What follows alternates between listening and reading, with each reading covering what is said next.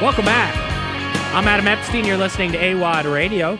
Here on the new Sports Radio 910 The Fan, now at 105.1 FM. It's the final hour of the programming this week. We're always available on the Odyssey app on the go. It's the best app out there for music, play by play, and sports talk because it gives you the ability to pause the show, run some errands, rewind right, and pick up right where you left off.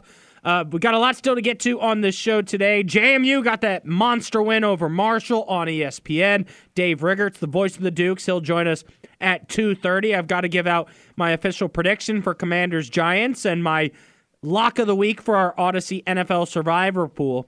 Plus, Stub has something he wants to call me out on. I mean, he's been working with me two months, and now it's already an open mic policy, I guess, on this program. Uh, but joining us right now to go through all of the best games in the National Football League on the Hadid Mercer Rug Cleaning Hotline, it's Benjamin Brown. What's going on, Ben? What's up, Epstein? Yeah, it's a it's a pretty good week seven slate, I would say. For, so thanks for having me on. Absolutely. So each week on the program, I give out AWadd certified game of the week, guaranteeing football fans around the country will enjoy this game, no matter if your team is in it or not. And most people would have thought, oh, he's going to go with Dolphins Eagles. That's the obvious answer. Nope. I went with the Detroit Lions, the five and one fighting Dan Campbell's Lions at the Baltimore Ravens. What do you think about that?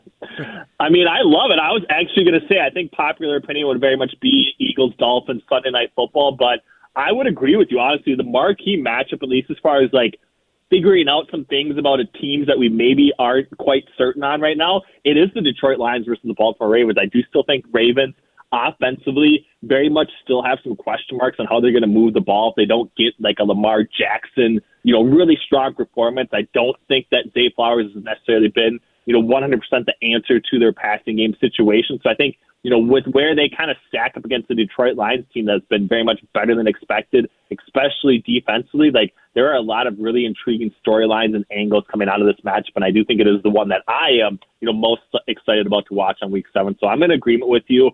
Chargers Chiefs, you know, could be really interesting as well. So it's nice that we get at least a little bit of a, you know, spaced out action for each slate, having one marquee game, and we don't necessarily have to care about a ton of the rest of the other games, I would say, you know, coming up in those specific time slots for sure. Well, let's start by recapping that Thursday night football game. Jags beat the Saints 31 to 24, and Trevor Lawrence came back from that knee injury, looked really solid. Travis Etienne, Christian Kirk, they got a ton of weapons offensively. And I opened the show by saying, hey, we just talked about the Lions. I think they get into the postseason and win a game, and the Jags get into the postseason and win a game. Yeah, I'm I'm in agreement with you. I, I think obviously like seeing Trevor Lawrence take this additional step is very much you know I, I would say benefit, but like you said, like they have a ton of weapons. Travis Etienne is a guy that is very much kind of I would say coming into his own from a from, from a from a from a rushing perspective, but also has gotten quite a bit done for the passing game as well. I think he adds a pretty interesting element to this, you know, offense. So it doesn't seem like they need a ton from Calvin Ridley, I would say, to be really efficient. And I do think that you know, given the rest of the state of the AFC that very much has probably experienced a little bit of a drop off or maybe just underwhelming performances to the first six weeks of the season, I do think the Jags are in position to win, you know, a really down division, set themselves up really well, and probably be like the third or second seed in the AFC. When they do that, you know, they're going to be a pretty heavy favorite, I would say, in that wild card game. And when they do win that, uh, I do think they could make some noise going into a place like the Chiefs and going into a place like Buffalo and potentially giving them their best game. And I do think that's kind of what we saw the makings of last season. And the hope in the off season was very much they take that additional step. But does feel like, especially after last night's performance, uh, that they've arrived, I would say, you know, kind of ahead of a schedule for sure. Ben, you're our data and analytics guy. Have you dove into the stats surrounding Sam Howell's sack issue with the Commanders this season? It's interesting because you know, and, and it's a you know something that I think in a lot of ways has weighed on you know just league wide scoring in general. But we are seeing a really high sack rate in the 2023 season. I think it's like the highest we've seen it basically from the past like two decades worth of games, basically through the first six weeks of the season. So it's not just I would say Washington Commanders issue. But I, I do very much think that you know it, it is kind of the reason why you know people like you know guys that I work with, Eric Eager and those sorts of people, very much probably think that Sam Howell is more of a you know long term backup at the NFL level than starting quarterback. I think that maybe oversimplifies the problem. I know that you know sack rate and pressure and those sorts of things are stable from year to year, but I still think there are opportunities that you know a guy like Eric Bieniemy could provide to Sam Howell to maybe alleviate some of those sack rates and those high leverage type situations that are just not breaking correctly for Washington because it does seem like they have playmakers and they have had enough, I would say, high level type explosive plays where they can maybe circumvent some of the, the, the, the downside risk of the sack rate that they're experiencing right now. But I think overall it's been weird that we've seen, you know, a pretty consistent pressure rate from where we've been at the past five to 10 seasons. But what has become is, you know, uh, quarterbacks, especially under duress, are, are, are falling victim to much higher negative type plays than what we've seen in years past and a much higher conversion of pressure to actual sacks. And I think that's the thing that, you know, Sam Howell in particular probably has to figure out if he does want to have a long term sustained success being a starting level NFL quarterback. Benjamin Brown with us here on the Hadid Mercer Rug Cleaning Hotline. What's going on in New England? There's no chance they get their first home win of the season, right? I've I got the Bills in our survivor pool. Yeah, I'm I'm definitely with you. I mean, I've been I've been waiting for this demise since you know Tom Brady uh, left town. So I've very much you know enjoyed the final you know finally you know seeing you know Bill Belichick maybe not necessarily be exposed, but uh, just you know what Bill what Tom Brady actually provided to this team for so long. And, and I think some of the misses that they've had from a draft class perspective are obviously playing into what they've done now. But they honestly haven't really hit on a ton of draft picks recently. They haven't hit on a ton of free agent acquisitions recently, and I do think they are very much kind of setting up to be maybe the team that has to bottom out the furthest and the longest in order to actually get back to some respectable nature where they can maybe contend for an AFC playoff spot. But that still feels like, you know, I would say almost like a half decade away at this point because Mac Jones is just not the solution at quarterback, and they just don't have a strung of you know, I would say a ton of strong capabilities outside of maybe a few guys rushing the passer and one or two guys in the secondary. But I still think, you know, from a playmaker's perspective, they have one of the least talented rosters in football right now. And I think it's going to take a long time to kind of get away from the situation that they've created for themselves. It's week seven of the NFL season, and the trade deadline's coming up in about 10 days. Do you have any idea who the first head coach is that's going to be fired? I have a feeling if the Broncos lose at home, Eh, there could be a major move there. Either yeah, trading Russell I, Wilson or firing Sean Payton.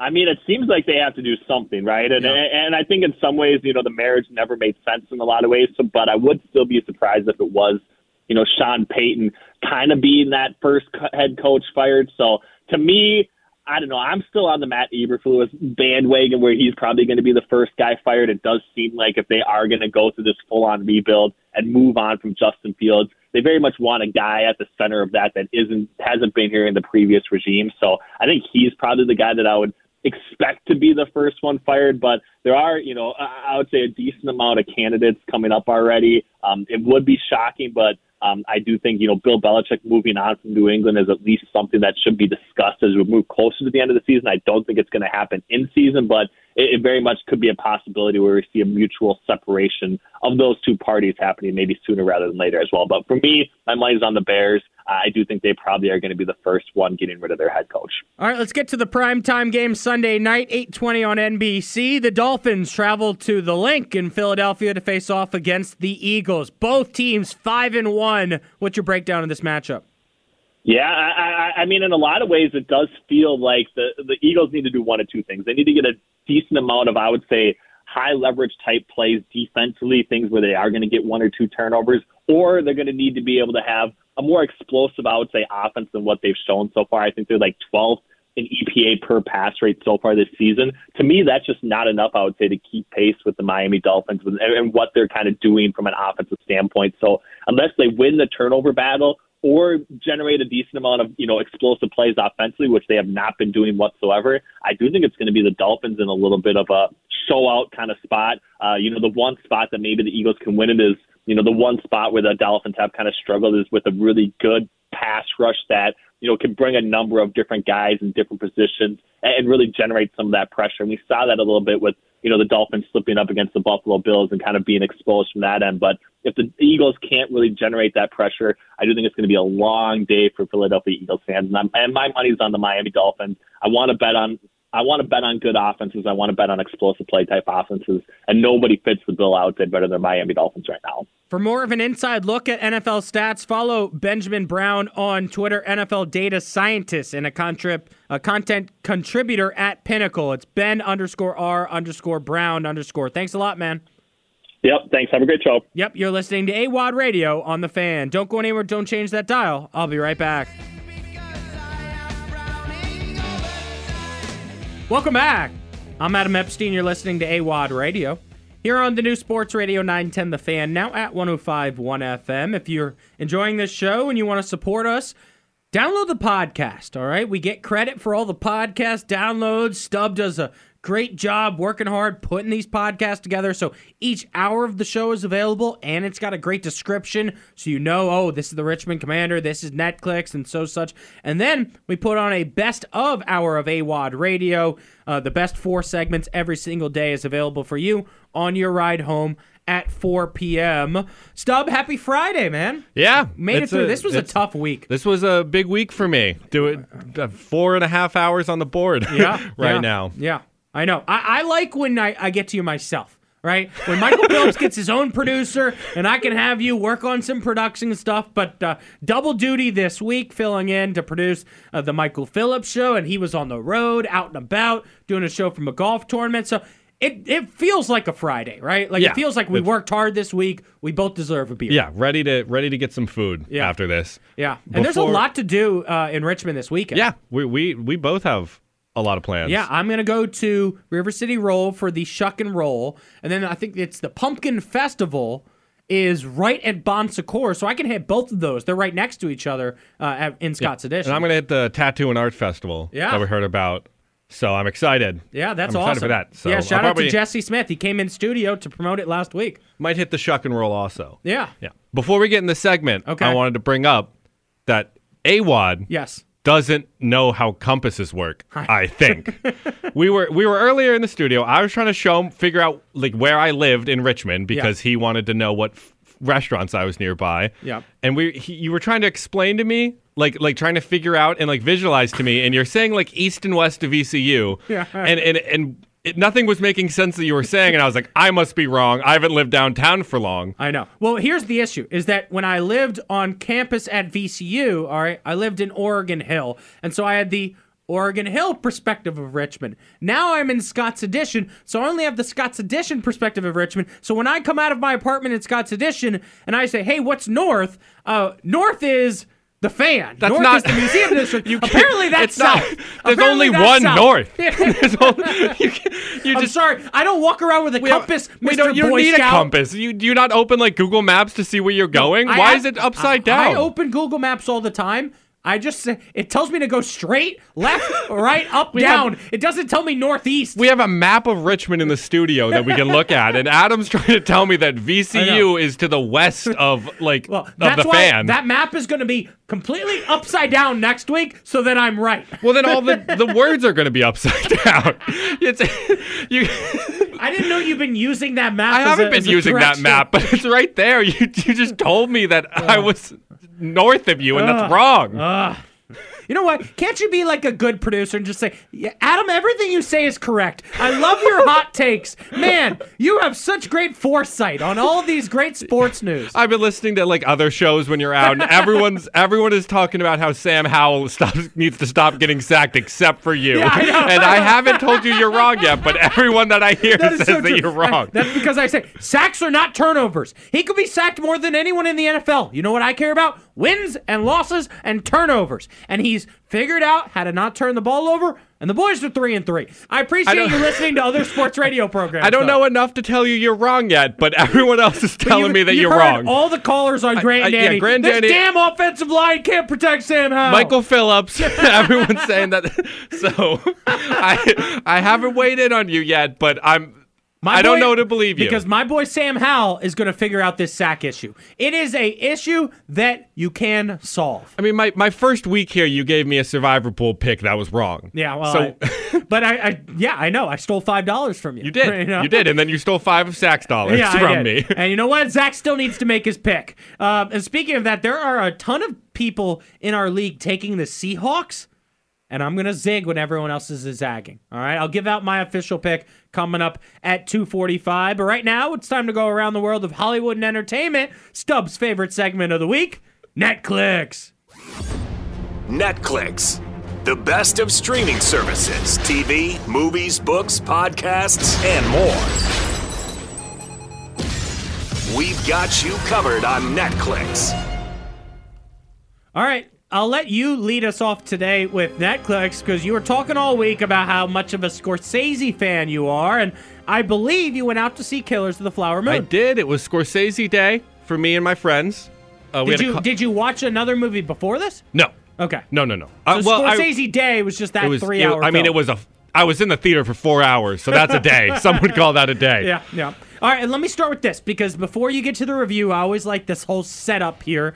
Uh, you you usually save money. Did you spend on popcorn or soda? I did not. Okay. And I think I should have, because that Yeah. was four hours in the theater. Yeah, that's kind of dry. My- you yeah. weren't liquored up or anything. No, no, no, no. I drove. Yeah. Um, but you know, my buddy Tomas, he Yeah. got some popcorn. My friend James, he got my roommate, the Yeah. the, the weird ice cream guy. He Yeah. got some weird candy. He called it like a kazoodle.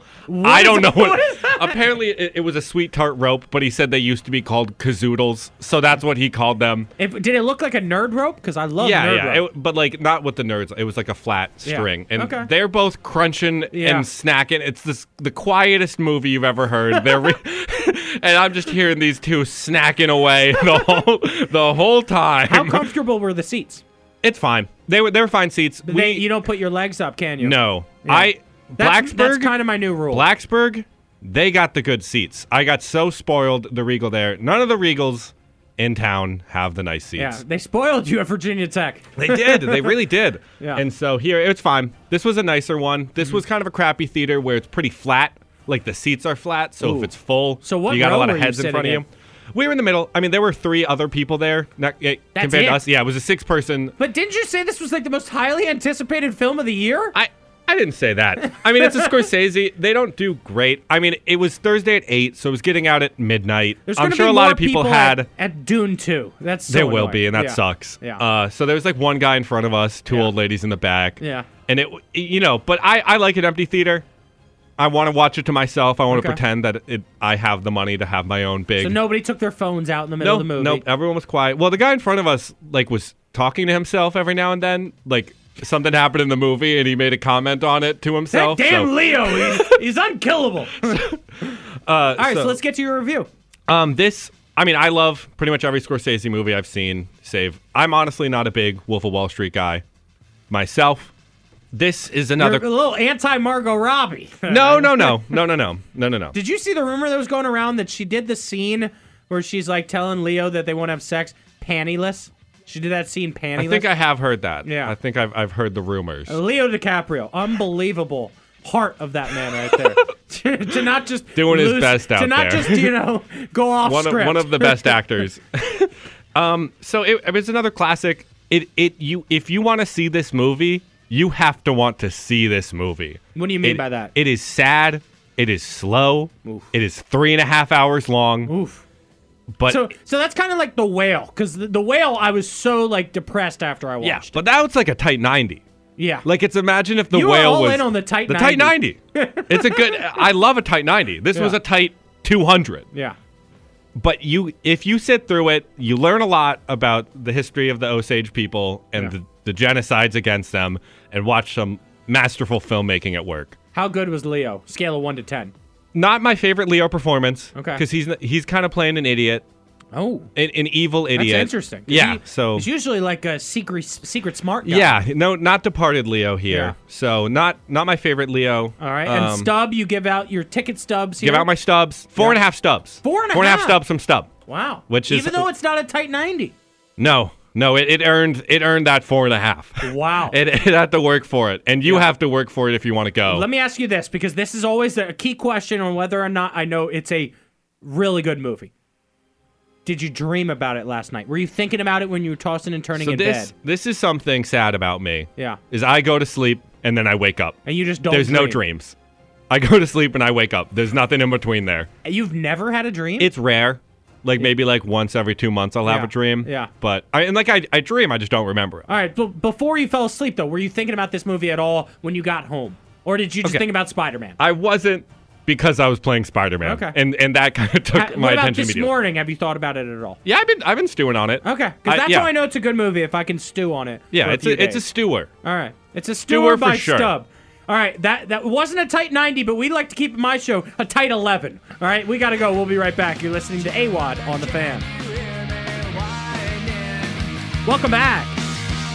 I'm Adam Epstein. You're listening to AWadd Radio here on the new Sports Radio 910 The Fan, now at 105.1 FM. Always available on the go on the Odyssey app. It's the best app out there for radio, podcast, and music because it's free and it gives you the ability to pause the show, rewind, and then pick up right where you're left off. If you're a member of the AWadd Army and you want to grab a drink and talk some football, I will be out at River City Roll this Saturday for Shuck and Roll.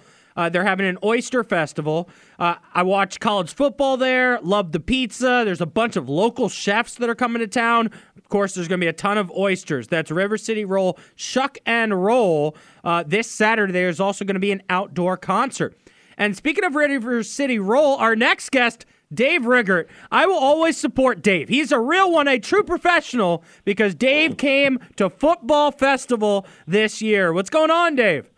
Hey, my man, how you doing, buddy? I'm doing pretty good, and uh, the Dukes, man, having a great year. I was watching that game last night on ESPN, and I was watching with a bunch of JMU uh, friends at Home Team Grill here in Richmond, and they all kept saying, "How great is this?" Because they all graduated like around me, 2015. That we're on ESPN, not E ESPN two, not ESPNU. The Dukes were on ESPN against Marshall last night.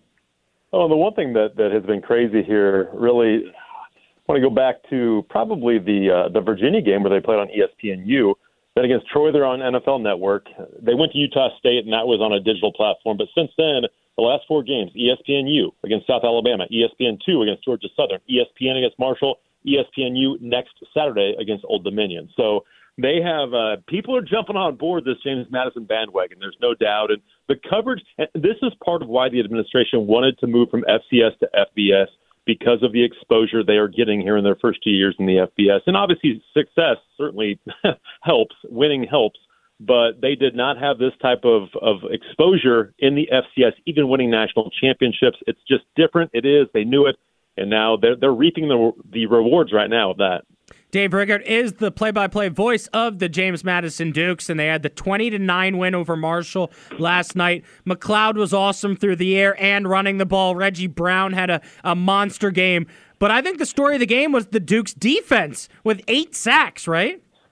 No question. And, and Jalen Green was a big part of that. Jalen's a guy that, you know, when he's played, he's produced, but he's always been behind guys. And honestly, if Isaac Ukwu does not transfer to Ole Miss after spring ball, Jalen Green's probably still a backup right now and getting limited reps. And he, he still would have played and, and, and, and been in the rotation, but he wouldn't have been starting. But he is getting a ton of reps now. He's playing almost every down. He's a, he's a three down defensive end who can stop the run and get after the quarterback. He came into this season having five sacks. Last night, he had five sacks, and he has 13 now in the first seven games.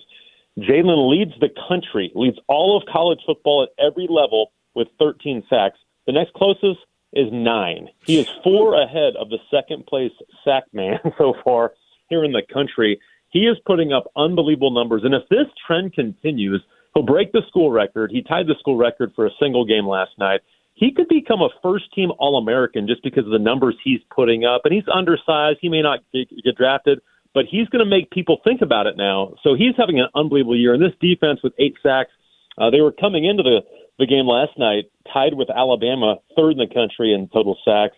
That this will, will put them up near the top now. And that at one point they were number one. But this defense leads the country in rush defense. They, they were giving up 42 yards per game.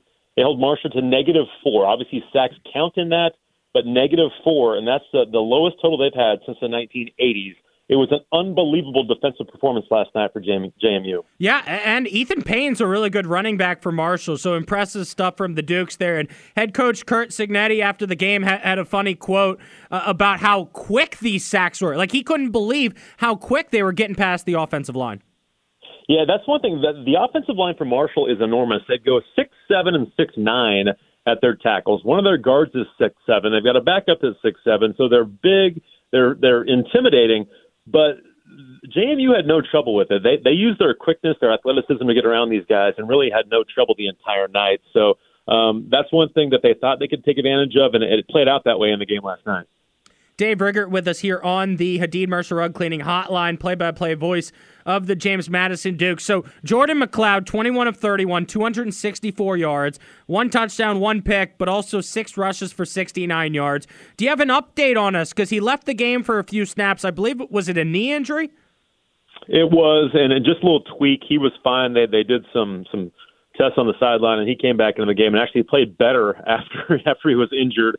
Um, he was a little he was kind of hesitant in the first half. Didn't play great. He was getting happy feet and um, wasn't standing in like he had been the last couple of weeks. But I don't know if the, the injury kind of just calmed him down or whatever it was. But he threw a 53-yard pass to Reggie Brown, who you talked about had a big game yesterday, and then he got hurt on that play. Didn't finish the series, but then his next two series he came in he led them to two touchdown drives. So uh, he he he actually played better and used his feet a little bit more after he was injured. So he was he's fine. I talked to him after the game, said he's a little sore, but no issues whatsoever. And and he's come a long way. Again, he didn't win the job coming out of fall camp, but he's put his head down. He's worked. He he got the job back, and he's a guy that has really started to improve and be more consistent. He's a guy that came from Arizona but didn't play much because he got injured. Played in five games over a couple years there didn't play a ton the last two years just because of injuries and different circumstances and, and transferring. And he's finally getting comfortable, getting confident. You can tell now this is his team. The guys are starting to gravitate toward him, and um, he's starting to play really, really good football, which is part of why they're seven and zero oh right now.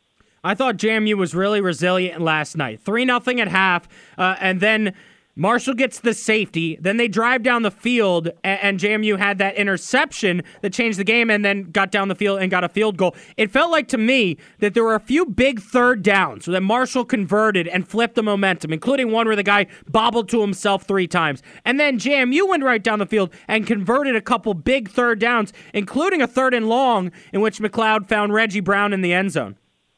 This team, you mentioned resilient, and that's the perfect word for this team so far they're, they're they haven't always been pretty this year. Um, there's been a couple instances where they've looked really good, but they've just been gritty, gutty.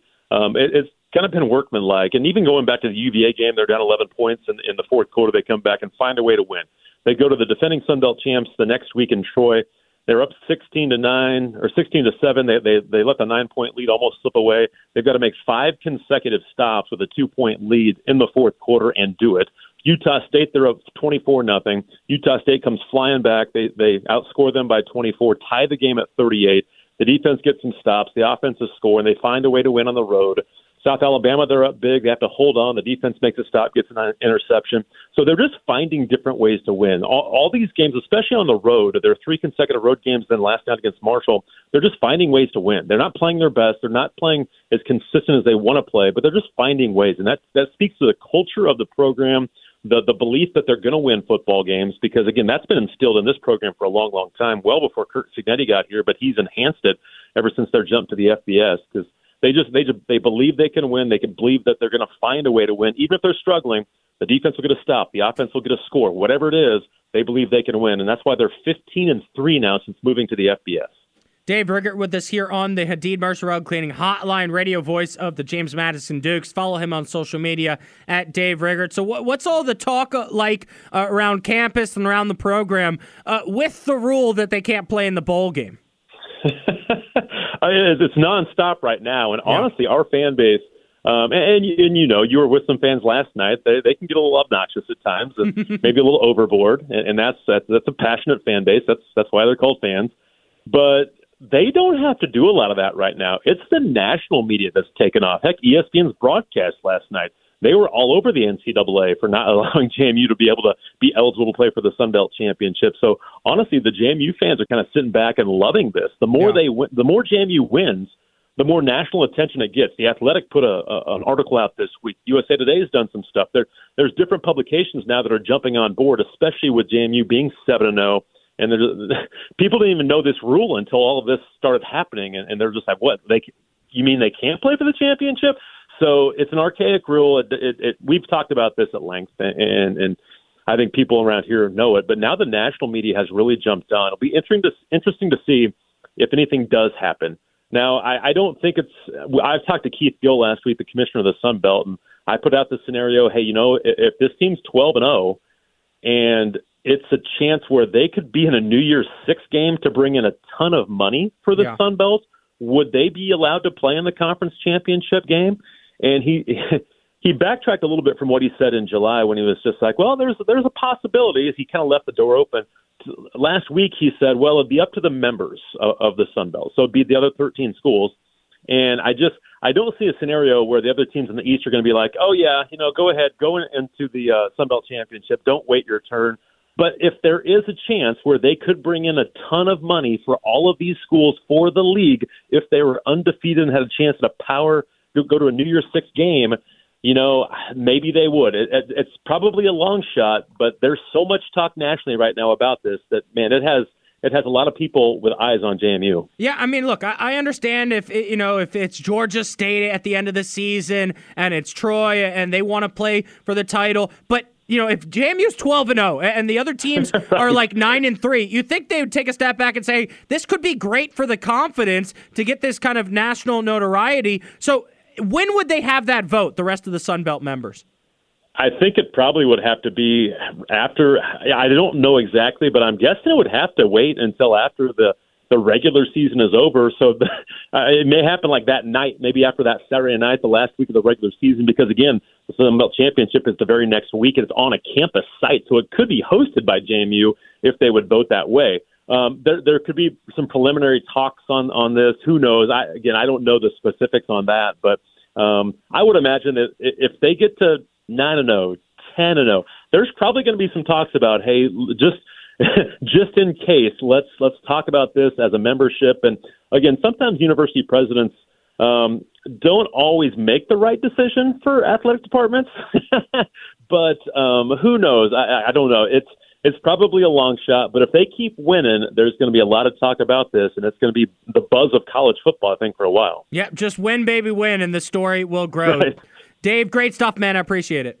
All right, anytime, Adam. Thanks, Yep, bud. that's Dave Riggert. I'm Adam Epstein. You're listening to AWadd Radio on the fan. Welcome back. I'm Adam Epstein. You're listening to AWadd Radio. Here on the new Sports Radio 910 The Fan, now at 105 1 FM. Can I get a little NFL theme music stub here as I want to go through our Audacy NFL Survivor Pool? Big shout out to oh the sales members and DJs who got involved in our NFL Survivor Pool. Chris, you you lasted three weeks. You made it three weeks into the season, just as good as Josh, Michael's producer. Made one one correct decision. One correct decision, the lousy Dallas Cowboys. But you know what? You followed my pick there, week two. Here we are, week seven, and we are down from 22 teams in the league here to just 15. All right, and the picks are in uh, from our AWadd's grandma, who works here at 910 The Fan, Jenny. Jenny is a football savant. She's going with the Seattle Seahawks, and a lot of people have jumped on board with Jenny's selection. Uh, Rick is in on the Hawks. We've got Amy in on the Seahawks. Michael Phillips, MP on the mic on the Hawks. Bees on the Hawks. Gary Hess on the Hawks. Michael Clifford on the Seattle. Se- nope, Mike Clifford has not submitted a pick yet. Jeff Wicker on the Seahawks. So that is where we're at right now. I'm going to zig while everyone else is zagging, though. Uh, Lacey taking the Rams. I really don't like that pick. I just. I think the Rams are, are not the team that everyone thinks that they were going to be this season. That's a pick 'em game against the Steelers. Uh, it's in LA, so possibly they get the win. I do think it's going to be a low scoring, ugly game. Uh, another pick has come in here on the Vegas Raiders against the Chicago Bears. I do like picking against the Bears most weeks, but I think with Eberflus' job on the line once again at one and five, I do think the Bears have a chance to win this game, and I don't think Vegas is really a four and three team. They're three and three. They're flukes at three and three.